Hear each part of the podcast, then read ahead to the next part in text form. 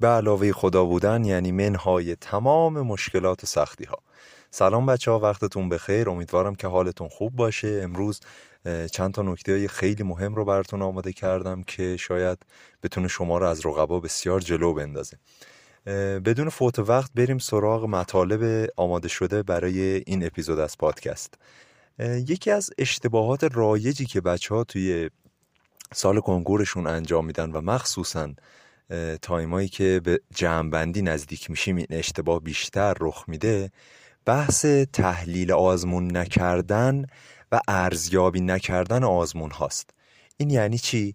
توی آزمون های آزمایشی ما می‌بینیم که خیلی از بچه ها هستن تعداد غلط های زیادی دارن خیلی هستن طوری آزمون میدن که نزدهشون زیاده و افراد دیگه ای که مثلا درصدهای خوبی دارن ترازای بالایی رو دارن یه مطلب خیلی مهم راجع به آزمون دادن و مهارت آزمون دادن مهارت تحلیل آزمونه. یعنی شما با تحلیل آزمون هست که می‌تونید پیشرفت کنید. یه مثال بزنیم براتون. فرض کنید یه نفر داریم به اسم آرش. فکر کنم مثال دفعه قبلم همون آرش بود.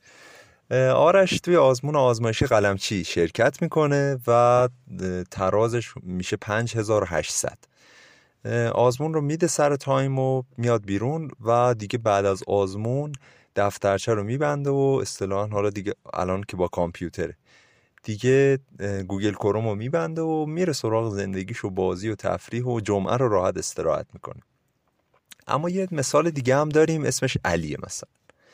علی میاد و بعد از اتمام آزمونش ساعت چهار و پنج بعد از ظهر که سالا و پاسخهاش توی سایت قلمچی قرار داده میشه علی میره و سایت رو باز می‌کنه کارنامهش رو نگاه می‌کنه غلطاش رو در میاره و همچنین پاسخنامه تشریحی آزمون رو برای خودش دانلود می‌کنه. بعد میره شروع می‌کنه سوالایی رو که غلط زده رو پاسخنامه تشریحش رو می‌خونه و سعی می‌کنه بفهمه که چرا اون سوال غلط زده. این یکی از بهترین کارهایی که دانش آموز می‌تونه انجام بده بهترین کاری که یک دانش آموز بعد از آزمون می‌تونه انجام بده اینه که بره سراغ اون سوالی که غلط زده. بچه ها سوالی که شما غلط زدید یه هدیه است. می‌دونید چرا؟ اگر نمی‌خواستید اون سوال بزنید سفید میذاشتید. ولی سوالی که حل کردید و به جواب غلط رسیدید دو تا نکته توش داره.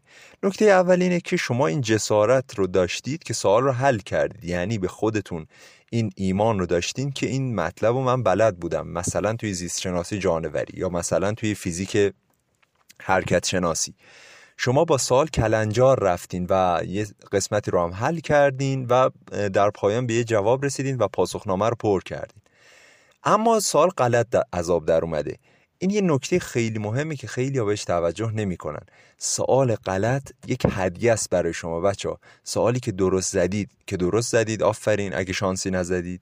سوالی هم که نزدید احتمالا اصلا سوال رو نخوندید. یعنی یه نگاه کردید دیدید مثلا از مبحث کاربرد مشتقه.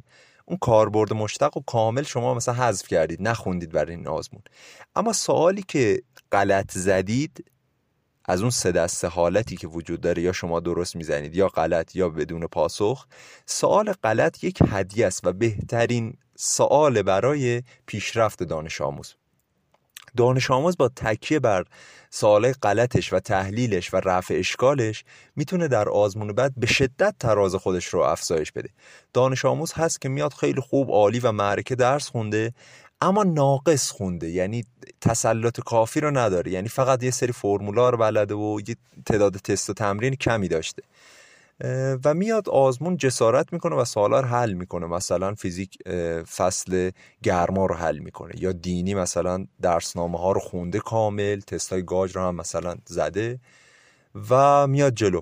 اما تسلطش کم بوده. یعنی طراح یکم سوال رو بپیچونه بچه جا میفته از سال خیلی مهمه که برای افزایش تراز و افزایش رتبتون و بهبود رتبتون بچه ها تلاش کنید که روی سوال غلطتون کار کنید.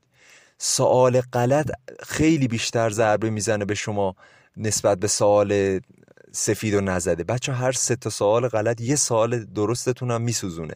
پس یه نکته خیلی مهم اینه که سوال غلطتون رو در بیارید از آزمون. و نکته بعدی اینه که اونا رو تحلیل کنید رفع اشکال کنید. برید مبحث رو دوباره بخونید.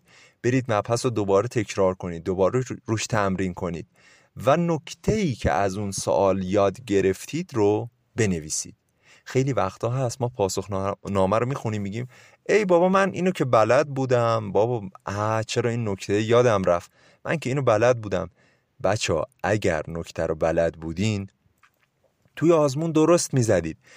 الان که سوال غلط زدید نشون میده که شما تسلط نداشتید. پس پیشنهاد می‌کنم با خودکار قرمز با خودکار رنگی یا توی دفترچه یه کاغذی یه جایی از این استیکر چسبونا که میچسبونن رنگی هم هست میچسبونن به جزوه و کتاب و اینها. نکته سوال و ایده سوال و چیز جالبی که از سوال غلطتون یاد گرفتین بنویسید و همونجا بچسبونید. این توی مرورها و تورقات می‌تونه خیلی بهتون کمک کنه و شما رو جلو بندازه. پس بچه خدا شاهده باور کنید سوالی که غلط می‌زنید خیلی توی ترازتون تاثیر داره. یعنی شما اگه سوال رو نمی‌زدید خیلی ترازتون بهتر بود. مثلا یه دانش آموز هست ترازش 5800 تعداد غلطاش رو نگاه می‌کنیم می‌بینیم 40 تا غلط داره. یعنی از یه آزمون حدود 180 200 ساله این دانش آموز 40 تا غلط داره. یعنی اگه این 40 تا غلط رو نمیگیم درست زده بود. اگه فقط نزده داشت خیلی خیلی شرایطش بهتر می‌شد. خیلی خیلی شرایطش بهتر می‌شد. این تا اینجا پس فهمیدیم که سوال غلط یک هدیه است و از الان شروع کنید. برید سوال غلطی که تو آزمونا زدید و تحلیل کنید. امیدوارم که از این قسمت لذت برده باشید.